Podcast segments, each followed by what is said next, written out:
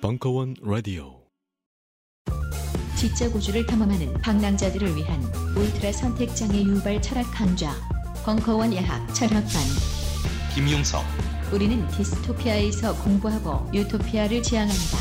고병관 다이너마이트 니체 나는 다른 나를 기다린다. 강신주의 마지막 철학 강의 더 필로소피 철학 대철학 자세한 사항은 벙커원 홈페이지에서 확인하세요.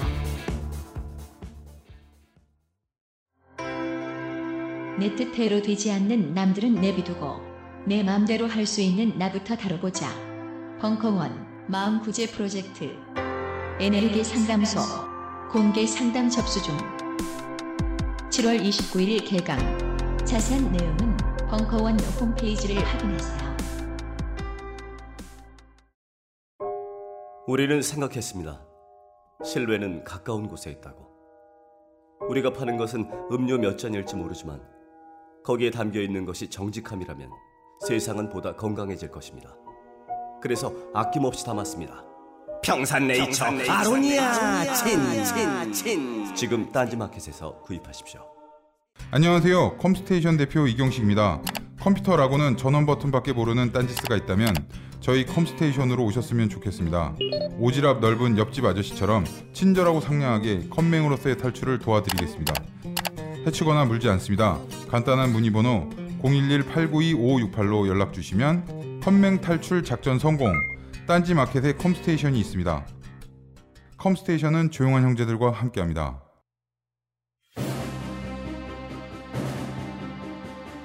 다이나믹 코리아의 종횡무진 대중문화사 이식의 으름장과 독립의 몸부림 사이 시즌1 대중문화의 시대가 개막하다. 제5강 식민지 대중문화의 꽃 트로트의 전성시대 2016년 5월 13일 강연. 이제서야 5번째 시간에 들어왔네요.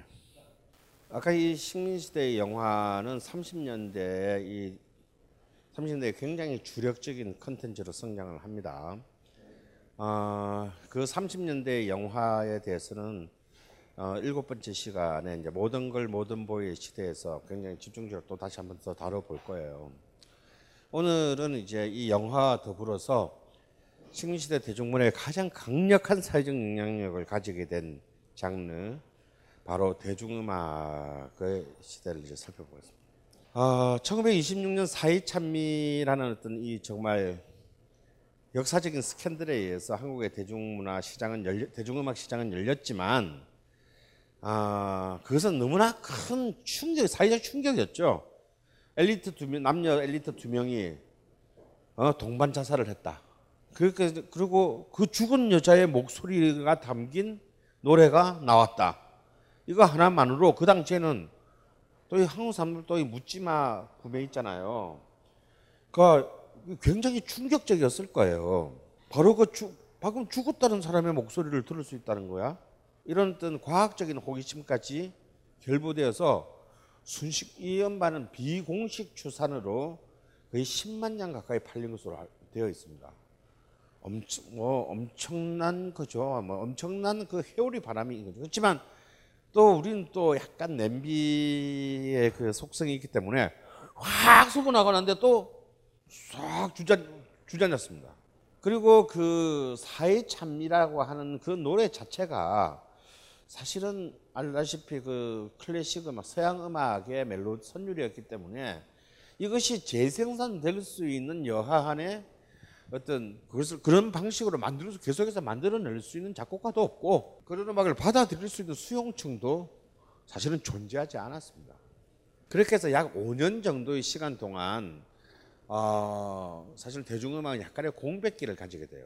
오히려 이 시기에 가장 20년대 후반에서 30대 초반까지 약 10년간 우리나라 사람들의 대중을 지배한 노래는요, 뭐라 그랬습니까? 기억 전혀 안 나죠.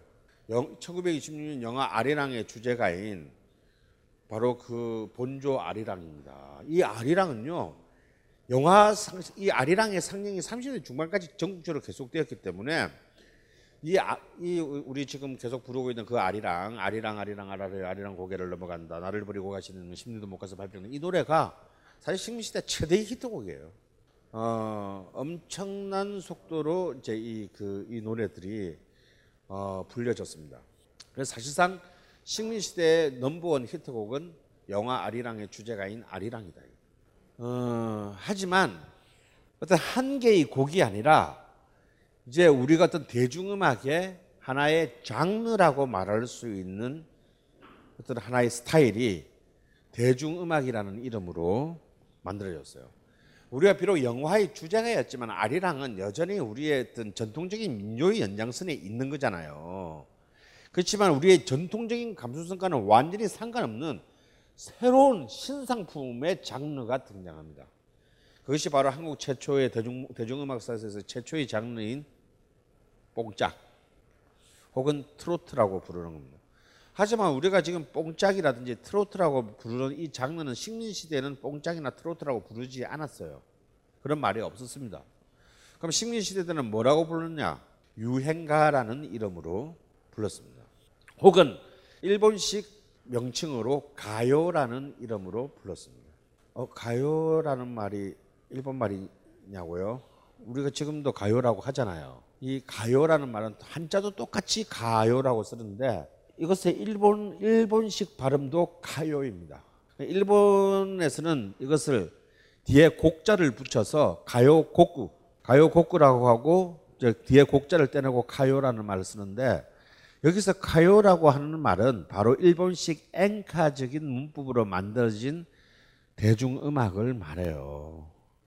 그러니까 아마도 지금 현재 21세기인 우리가 살고 있는 중에서 가장 이 청산되지 않은 식민지는 바로 이 가요라는 말이다라고 볼 수 있다. 그래서 좀 지금의 젊은 학자들도 저는 이렇게 주장을 하는데 장유정이라든지 뭐 이런 젊은 제 국문과 후배 이 젊은 학자들이 억지로 가요라는 말이 꼭 그래 일본 말은 아니다 뭐 감격시대라는 말이 꼭 감격시대라는 노래가 꼭 일본 군국주의를 찬양하는 노래가 아니다라고 너무 그 한국의 이른바 뽕짝 진영을 옹호하는 내용을 주장하는 젊은이들이 몇 명 있어요. 근데 전 좀 안타깝습니다. 뭐 그 얘기는 하나씩 앞으로 계속 하겠는데요. 사실 우리가 가요 물론 가요라는 한자는 조선시대에도 썼었죠. 이 가요라는 말은 글자 그대로 그 단어 그 자체는 노래가 노래요. 노래가는 멜로디가 있는 노래를 가라고 했고 멜로디는 없고 가사만 있는 것을 요라고 했습니다. 그래서 어떤 노래와 관련된 문학적인 가사는 전부 가요예요. 그래서 우리가 조선 말기에 무슨 뭐 이렇게 시조집 이름도 보면 해동가요집 이렇게 쓰여진 문집들이 많거든요. 그런 우리도 가요라는 말을 쓰니까 가요라는 게 꼭 뭐 일본어가 아니 일본적 표현이 아니지 않느냐라고 주장하세요. 국문과 나오신 분들이. 그러니까 난 안 나온 것 같네. 근데 우리가 지금 가요라고 말할 때 시조 가지고 가요라고 얘기합니까? 우리가 가요라고 하는 것은 식민지 시대의 특정한 시기에 1920년대 중반 이후에 만들어진 어떠한 특정한 경향의 노래를 두고 가요라고 하는 거잖아요.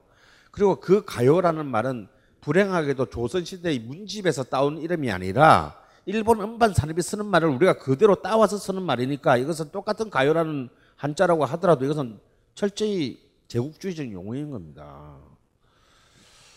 그런 걸 너무 이렇게 우리가 가요라는 말이 너무 지금 우리가 그 일반적으로 쓰고 있으니까 그런 거 있잖아요. 이렇게 그냥 우리 스스로를 정당화하고 싶어 하는 그런 마음 때문에 자꾸 막 어거지 논리를 갖다 붙여가지고 부인하고 자는데 그런 건 좀 제가 볼 땐 좀 안쓰러워요. 좀 쿨하게 인정하면 되잖아. 우리가 무슨 신인가? 우리가 또 뭐 잘못할 수 있는 거지 뭐. 뭐 잘못한 건 잘못했다 그러고 그럼 앞으로 좀 더 좋은 거 쓰려면 어떻게 하면 되냐? 그래서 우리가 그렇게 해방되고 애들 평생 써왔던 국민학교도 하루아침에 없고 김영삼 때 초등학교로 바꿨잖아요. 그렇게 해서 그렇게 역사는 전진하는 겁니다. 근데 이걸 갖다가 자꾸 뭐 개꼬리 뭐 땅에 세 번 뭐 3년 묻어둔다고 용꼬리 되는 것도 아니고 자꾸 이렇게 기존에 있는 논리들을 승인하고 인정하려고 하는 자세야말로 그게 친일파의 자세인 거예요. 아닌 건 아닌 겁니다. 아닌 걸 가지고 자꾸 우기면 안 돼요. 자, 이 사이 대중음악의 시장의 문화를 연 그 윤심덕은 자신이 대중음악의 시대를 처음 열 줄은 꿈에도 몰랐겠죠. 왜냐하면 그 여자는 조수미였으니까 자기는 성악가였다 이거. 그래서 사실은 1930년대가 될 때까지 사실은 진정한 의미의 대중음악, 내가 직업적인 난 대중음악 하는 사람이야 라는 자의식을 가진 프로페셔널은 식민지 조선에는 존재하지 않았습니다. 근데 이 30, 왜냐하면 그런 노래들은 그냥 음악을 공부했거나 조수미래 윤심덕처럼, 아니면 그 여러분 지난 시간에 들었던 이 풍진 세월처럼 기생층이었거나 기생인데, 뭐 기생이니까 어차피 노래 부르는 거고, 하지만 이 풍진 세월을 부른 그 두 명의 기생이 자신이 대중음악가라고 생각하지는 하고 부른 건 아닙니다. 그런 이제 그런 그 과도적 시간이 이어지다가 드디어 이제 30년대가 시작되면서부터 이제 대중음악이라는 자의식을 가진 일군의 사람들이 등장합니다. 어쩌면 첫 번째 직업적인 대중음악인이라고 할 수 있는 사람은요, 일본 유학파였던 최규엽이라는 가수입니다. 이 최규엽이 유학을 마치고 30년도에 한국으로 돌아와서 당시 일본 최고의 히트곡이었던 일본 엔카를 한국어로 번역해서 녹음을 했어요. 그 노래의 제목은 술은 눈물이랄까 한숨이랄까 라는 노래입니다. 이 노래는 일본 엔카의 천왕이라고 불리는 고가 마사오의 작품인데요. 쇼와 50년, 그러니까 일본의 근대 50년 최고의 히트곡으로 1위로 꼽혔던 노래입니다. 일본의 20세기 음악사의 역사적인 노래예요. 이 노래는요, 전주와 후주가 같죠. 근데 첫 번째 테마가 나옵니다.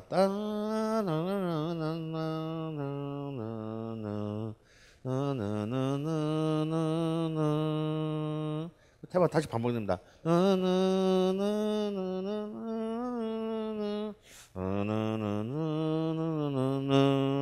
드디어 A 다시가 끝났어요. 근데요, 거기서 더 이상 발전이 없어요. 그리고 간주가 또 나오고 또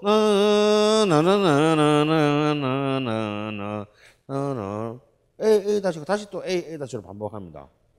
그 다음에 긴 간주가 나오고요.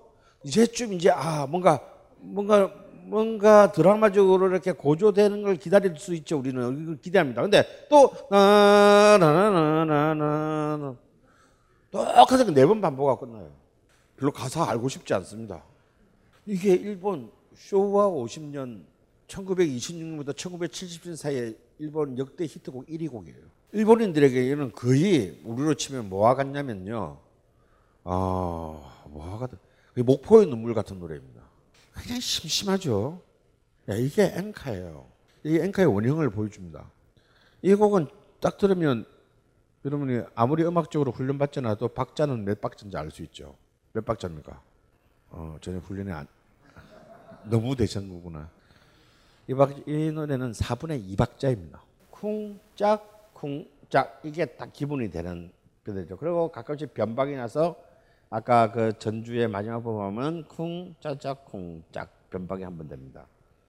이건 이제 전형적인 이제 그 이 박자 패턴에서 뽕짝이라는, 이게 뽕짝 뽕짝 하는 거였잖아요. 그래서 이제 이 박자 패턴에서 뽕짝이라는 얘기가 나왔습니다. 그래서 이제 이 사실은 어찌 보면은 최규엽은 당시 일본의 가장 핫한 1920년대 말에 일본에서 가장 핫한 그 노래를 한국으로 바꿔 한국말로 번안해서 똑같이 불렀습니다. 그런데 전혀 반응이 없었어요.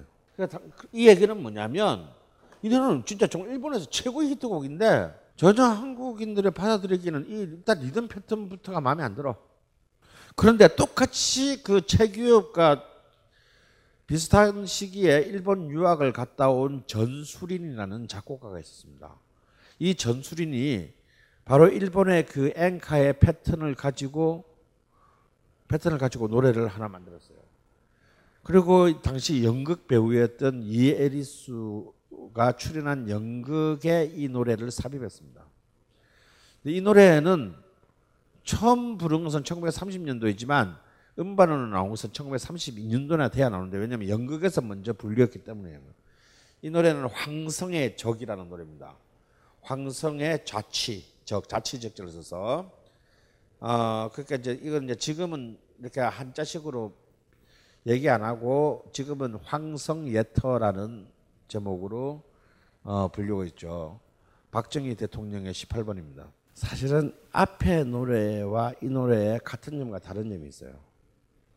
앞에 노래와 이 노래는 술은 눈물이랄까 한숨이랄까와 황성의 적은 음계의 패턴은 똑같습니다. 단조 오음계, 라시도 미파라는 5개의 음을 쓴 그건 똑같은데요. 뭐가 다르냐면 박자가 다릅니다. 이 노래는 3박자의 노래, 4분의 3박자의 노래입니다.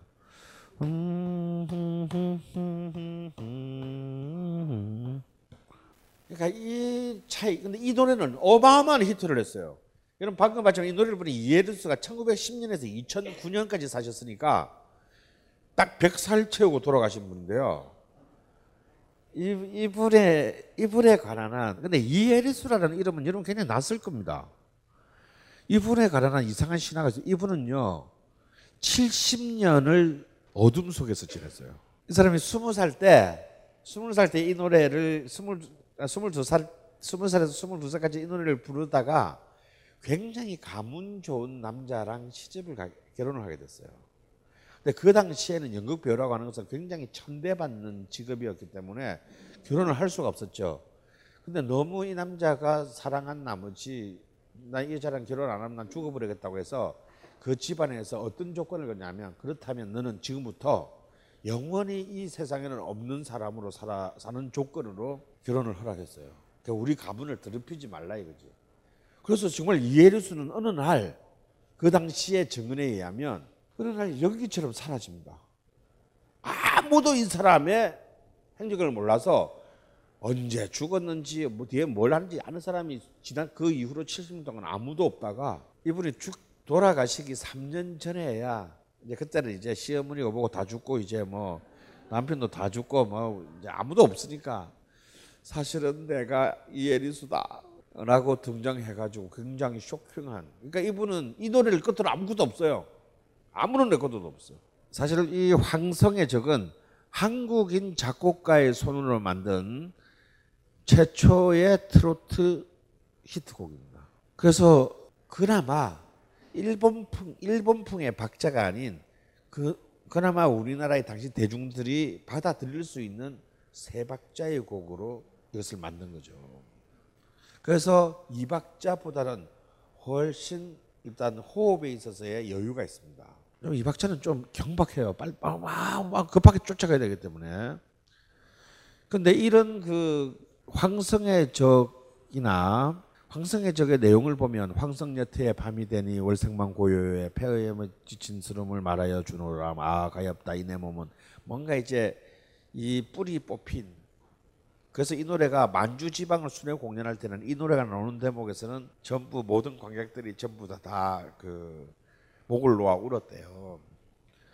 그래서 어떤 이 뿌리 뽑힌 그러니까 나라를 잃고 뿌리 뽑혀서 이제 그 객지로 이렇게 떠도는 어떤 이런 그 민족의 운명이 이제 그 오버랩 시키는 이런 글로 당시 대중들의 어떤 그 감정들을 충분히 이제 반영했다고 볼 수 있는데요. 바로 뒤이어서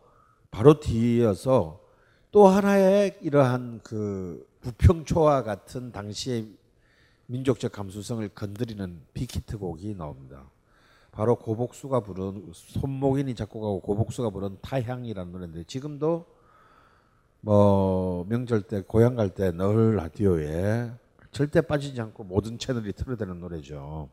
고복수가 이렇게 노래를 부르고 있는 이 모습을 보면은 어떤 느낌이 듭니까? 이 사람은 자신이 옥작을 부르고 있다고 생각하지 않는 것 같아요. 그죠? 이거 굉장히 중요한 얘기입니다. 다시 말해서 이 30대 초반만 하더라도 아까 그 최규엽은 일본 유학생이었어요. 그죠? 엘리트라고. 그래서 자기의 이름 뒤에 자기의 직업을 뭐라고 썼냐면요.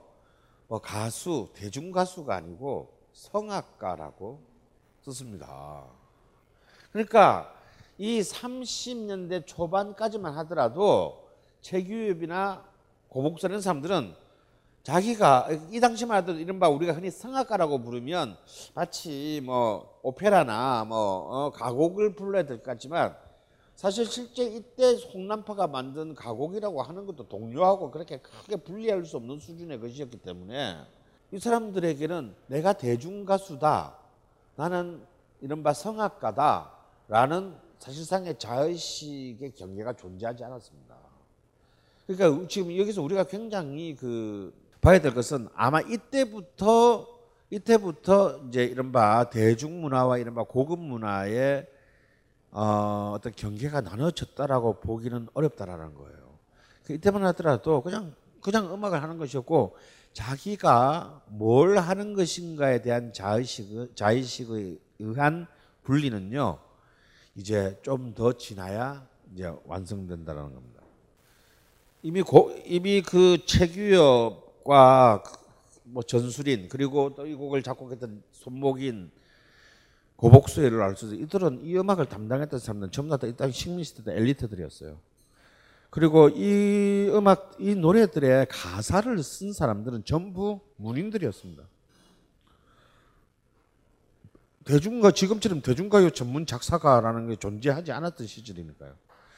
그렇기 때문에 사실은 이 음악을 담당한 세력들을 본다면 이 음악들은 지금 우리가 보기에 굉장히 구리고 옛날 쌍팔년도 시절의 노래처럼 보이지만 그 당시로의 개념으로 본다면 최고의 엘리트 문화, 엘리트 진영들이 만들어낸 문화였다라는 거예요. 다시 말해서 이 당시의 트로트는 가장 도시적인 문화적 신상품이었다라는 겁니다. 굉장히 고급스러운 문화적 신상품이었다라는 것을 우리가 알아야 된다.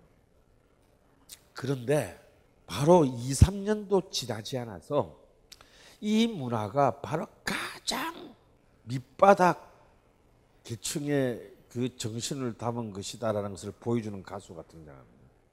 이 목포 출신의 18살짜리 소녀는요, 너무 찢어지게 가난한 집에서 태어났고 이미 10살이 좀 넘었으면서부터 식무살이를 다녀야 했고, 자기 고향을 떠나서 12살에 제주도까지 가서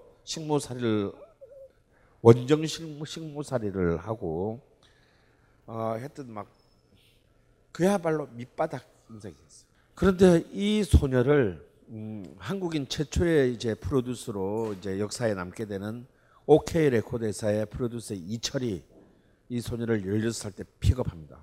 그렇게 해서 바로 아까 그 노래 타양을 만든 손목인에게 의뢰한 목포의 눈물이라는 노래를 취입시켜요.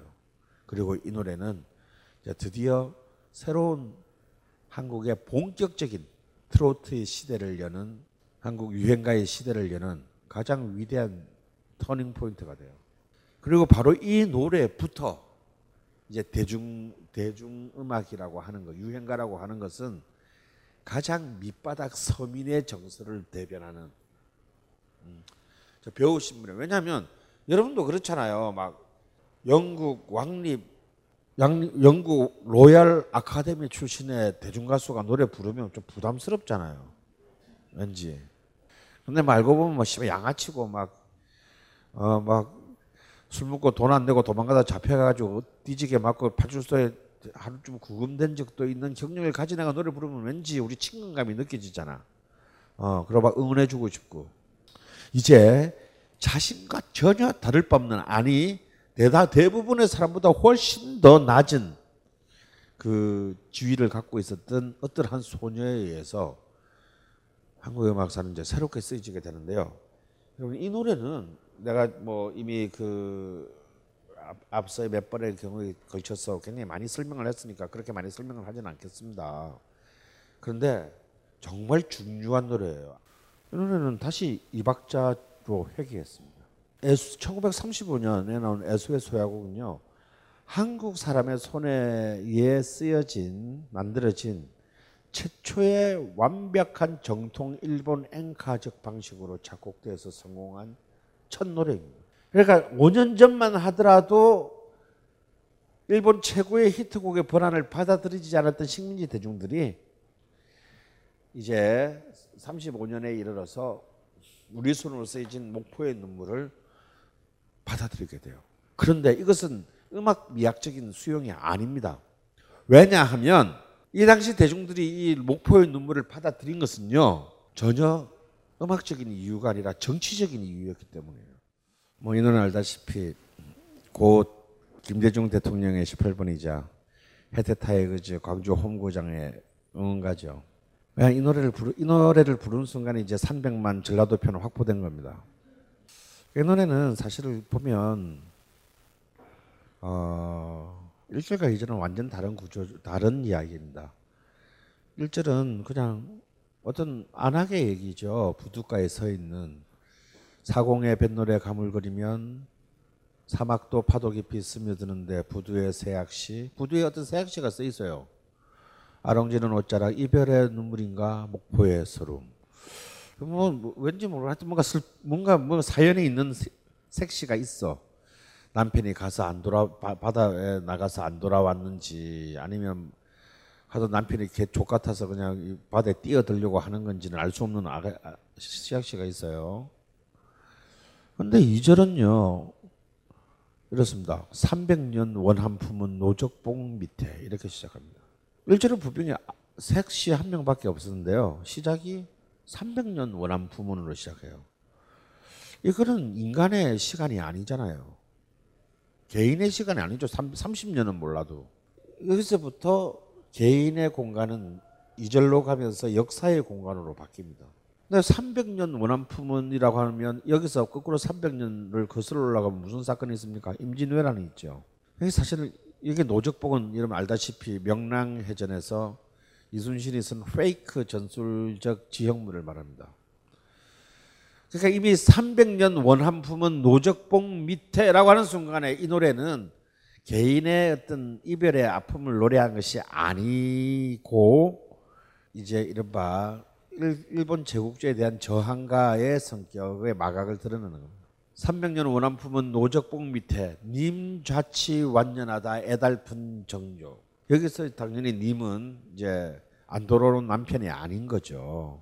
그죠? 300년 원한품은 노적봉 밑에 이 님은 잃어버린 망국, 그러니까 조국입니다. 그래서 유달산 바람은 영산강을 아느니 님 그리워 우는 마음 목포의 노래.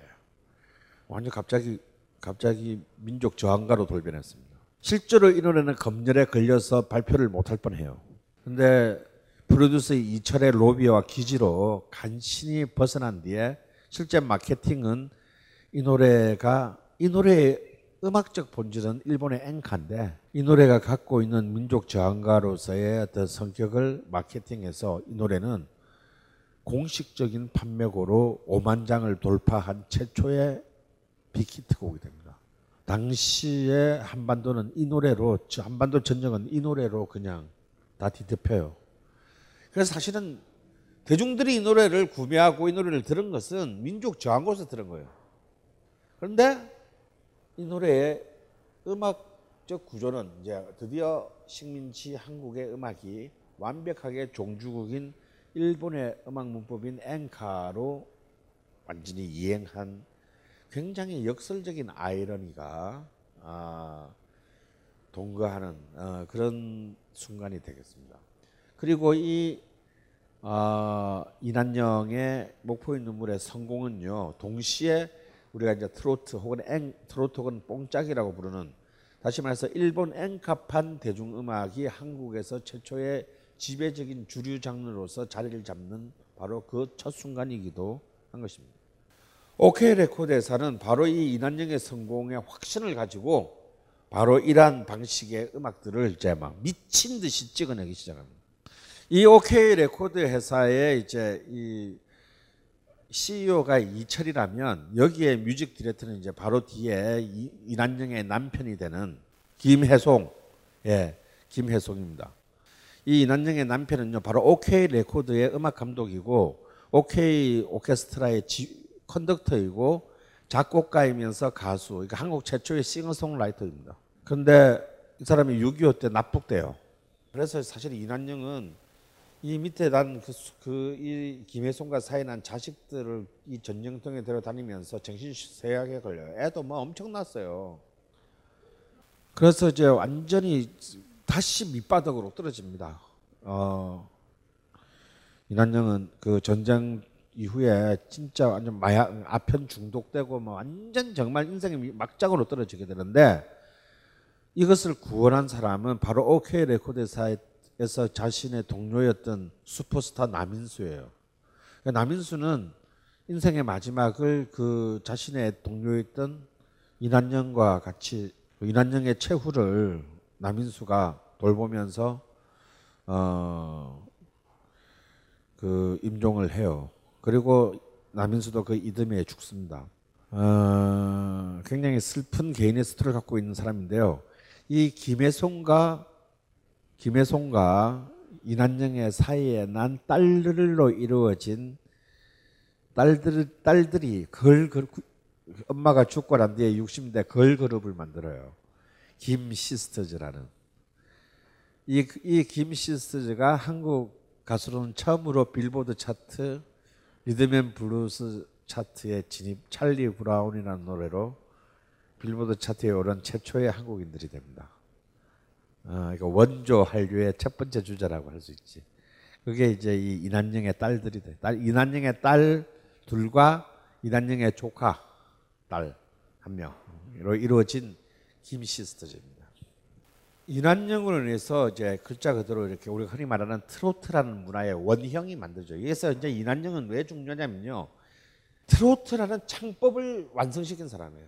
그래서 이난영의 이 모델이 있었기 때문에 이제 60년대 이미자가 나오고요. 이난영과 이미자가 있었기 때문에 80년대 주현미가 나오는 겁니다. 그래서 이제 흔히 하는 말로 이난영 앞에 이난영 없고 이난영 뒤에 이난영 없다라는 이제 그런 말이 생길 정도로 이난영의 그 이 발성은 이제 트로트의 가장 어떤 표준이 되는 어떤 발성이었어요.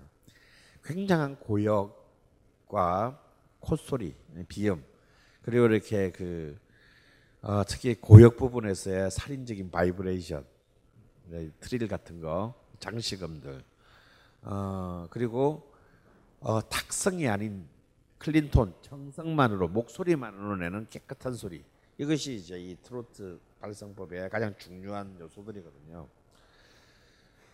이러한 발성으로 가장 30년간 황제의 자리를 누린 슈퍼스타가 바로 이난영의 옆자리에 앉아 있었습니다. 같은 OK 레코드에서 소속인 성공은 비록 그 이난영보다 조금 늦었지만 바로 이난영 뒤를 이어 OK 레코드의 전성시대를 열게 되는 인물이 바로 진주 출신의 남인수예요. 그래서 정말 그 OK 레코드에서의 이철은 목포 출신의 이난영과 경남 진주 출신의 남인수라는 두 명의 슈퍼스타를 가지고 어떤 이제 정말 그 한 시대를 풍미하게 되는데요. 이 남인수는 정말 또 불세출에 오랫동안 정말 60년대 죽을 때까지 스타였어요. 이 사람은 딱 철저한 이난영과 달리 철저한 자기 관리로 유명했고 끊임없이 공부하고 연습을 했어요. 그리고 굉장한 미남의 미성이었습니다. 그래서 실제로 죽기 전에 녹음한 음반을 들어도 젊을 때 녹음한 음반이랑 차이를 알아낼 수가 없을 정도로 굉장히 자신의 관리에 충실했던 사람이에요. 그런데 바로 이 남인수의 최고의 행운은 박시춘이라는 정말 트로트 역사에 길이 남을 불세출의 작곡가가 그의 파트너로 있었기 때문입니다. 1938년에 이 두 불세출의 콤비는 트로트 역사의 첫 번째 전성기를 여는 애수의 소야곡이라는 명곡을 발표하는데 이 한 곡으로 이 노래는 일본에까지 알려지게 돼요. 너무 훌륭한 노래여서. 그래서 박시춘은 가장 영광스럽고도 가장 모욕적인 칭호를 이때 달게 돼요. 조선의 고가 마사오. 어쩌면 이 술은 눈물이랄까 한숨이랄까와 애수의 소야곡이라는 이 두 한일 양 대표 작곡가들의 곡을 딱 비교해 보면 앞으로 이 장르를 둘러싸고 누가 더 뛰어난 예술적 성취를 할 것인지의 결론이 굉장히 나옵니다. 요즘 나는 책 추천을 하지 않는다. 그래도 이 책은 추천하지 않을 수 없다. 나는 딴지일보 읽은 척 매뉴얼의 애독자였으니까. 이웃시민. 고전은 직접 반려들어 읽는 게 가장 좋다. 그게 여의치 않으면 너부리의 읽은 척 매뉴얼을 읽어라. 읽은 척 매뉴얼은 고전들의 뒤틀린 소개이자 색다른 비평일 뿐만 아니라 그 자체로 고전과 맞먹는 유사고전이다. 고종석. 그는 딴지일보 역사를 통틀어 가장 딴지적 글쟁이다. 김어준. 고전이 얼마나 재밌는가를 은하계에서 가장 재밌게 설명하는 책. 딴지 편집장 너브리의 고전문학 읽은 척 매뉴얼. 아직 고전을 모르는 분들께, 그리고 이미 고전을 알고 있는 분들께도 강력 추천합니다. 지금 바로 전국 서점에서 만나보세요. 딴지 마켓에서 구입하는 분께는 저자 사인본을 배송해드립니다.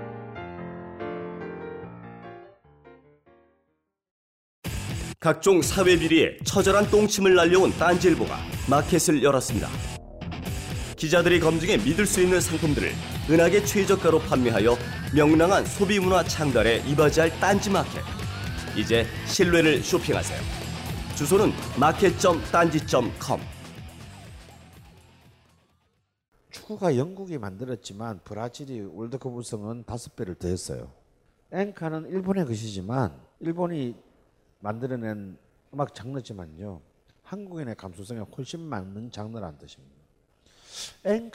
엔카라는 음악의 특징은 뭐냐면 사실상 과장된 감정이입이에요. 그냥 이렇게 뭐 대충 쿨하게 슬플 수도 있는데 오버해서 슬픈 거거든요. 그냥 말하면 되는데 굉장히 화려하게 말을 해 표현해야 되는 거예요.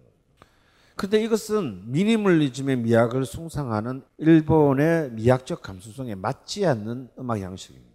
그러니까 예를 들어서 이제 장식음을 우리가 이 뜨는 음 있잖아요. 그냥 땅땅땅땅 이렇게 치면 될 걸 이렇게 치는 거란 말이야. 그런데 이것을요, 인도에서는, 인도 음악에서는 가마카라고 합니다. 이렇게 뜨는 장식음을. 한국에서는 가야금을 가지고 이렇게 뜨는 걸 뭐라 그러죠? 농현. 현을 희롱한다는 소리, 농현이라고 하죠. 일본에서는 색이라고 합니다. 그 색깔할 때 색자를 써가지고. 색을 일본말로 읽으면 어떻게 돼? 식기? 새끼. 새끼라고 합니다.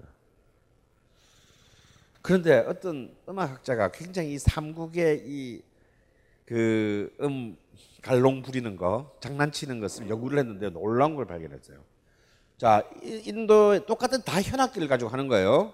인도의 현악기인 시타르로 가마카를 연주하면요, 보통 그 음이 뜨는 것의 진폭이 약 8도에서 12도를 떨어야 돼. 그러니까 얘들은 한번 뜨면 스케일이 좀 커. 뭐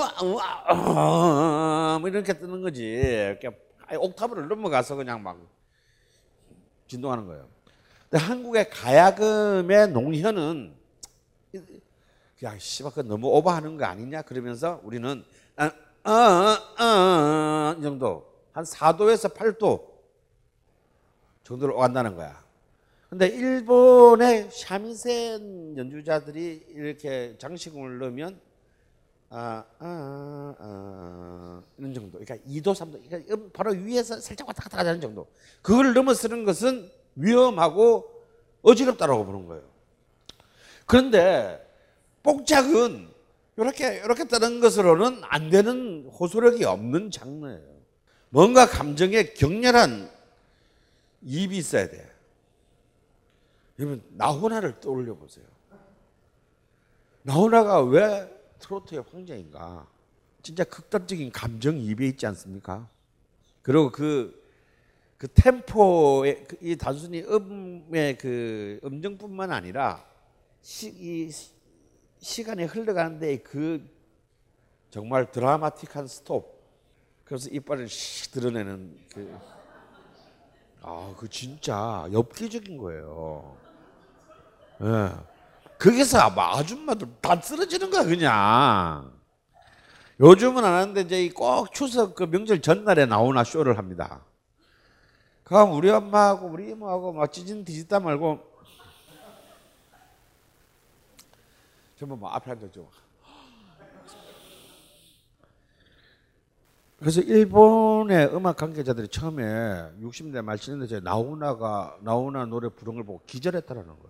생긴 건 완전 소도둑놈 같이 생겼는데 어떻게 이런 압도적인 에너지를 엔카에서 만들어낼 수 있냐. 기절했다는 거예요. 그래서 이 고가 마사오는 그 뒤로 78년에 죽을 때까지 고가 마사오가 1904년생이니까 75살까지 살았어요. 그는 20년대 말부터 70년대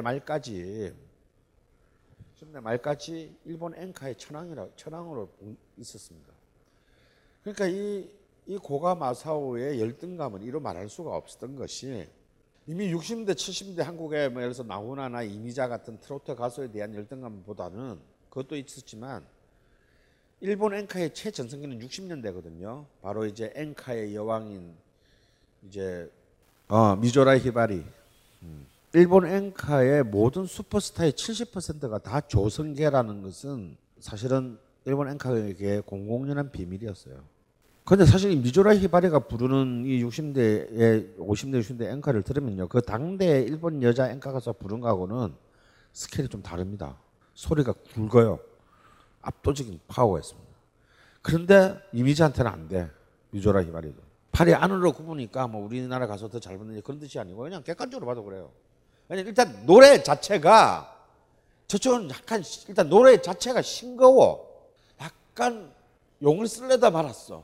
근데 우리는 확 넘어갑니다. 그냥 그대로 범람해 버린다. 감정의 둑을. 그렇기 때문에 그 사실 그런 50년 엔카 인생을 보내면서 고가 마사오가 이것을 쭉 보면서 이런 거죠. 아 씨발 이것의 원조는 난데 왜 저 새끼들이 더 잘하지? 라는 좀 약간 그 자괴심으로 말년을 가져요. 그래서 고가 마사오가 78년도에 죽기 전에 갑자기 망언을 하나 합니다. 엔카의 뿌리는 조선이다. 알다시피 60년대 의회 엔카는요 완전히 일본 우익의 문화거든요. 지금도 그렇지만 일본의 보수 진영의 문화입니다. 엔카는 그 일본은 우파들은 개 난리가 절대 있을 수는 안 되는 일이 일어나 버린 거예요.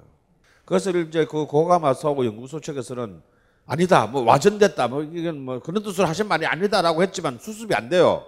그거 고가 마사오 죽어버렸어. 그래서 도대체 무슨 뜻으로 그런 말을 했는지는 우리는 물어볼 수도 없게 된 거야. 나는 이해가 돼요. 나는 그 사람의 마음이 이해가 돼요. 왜냐면 그 사람은 평생을 엔카의 천황으로 지냈기 때문입니다.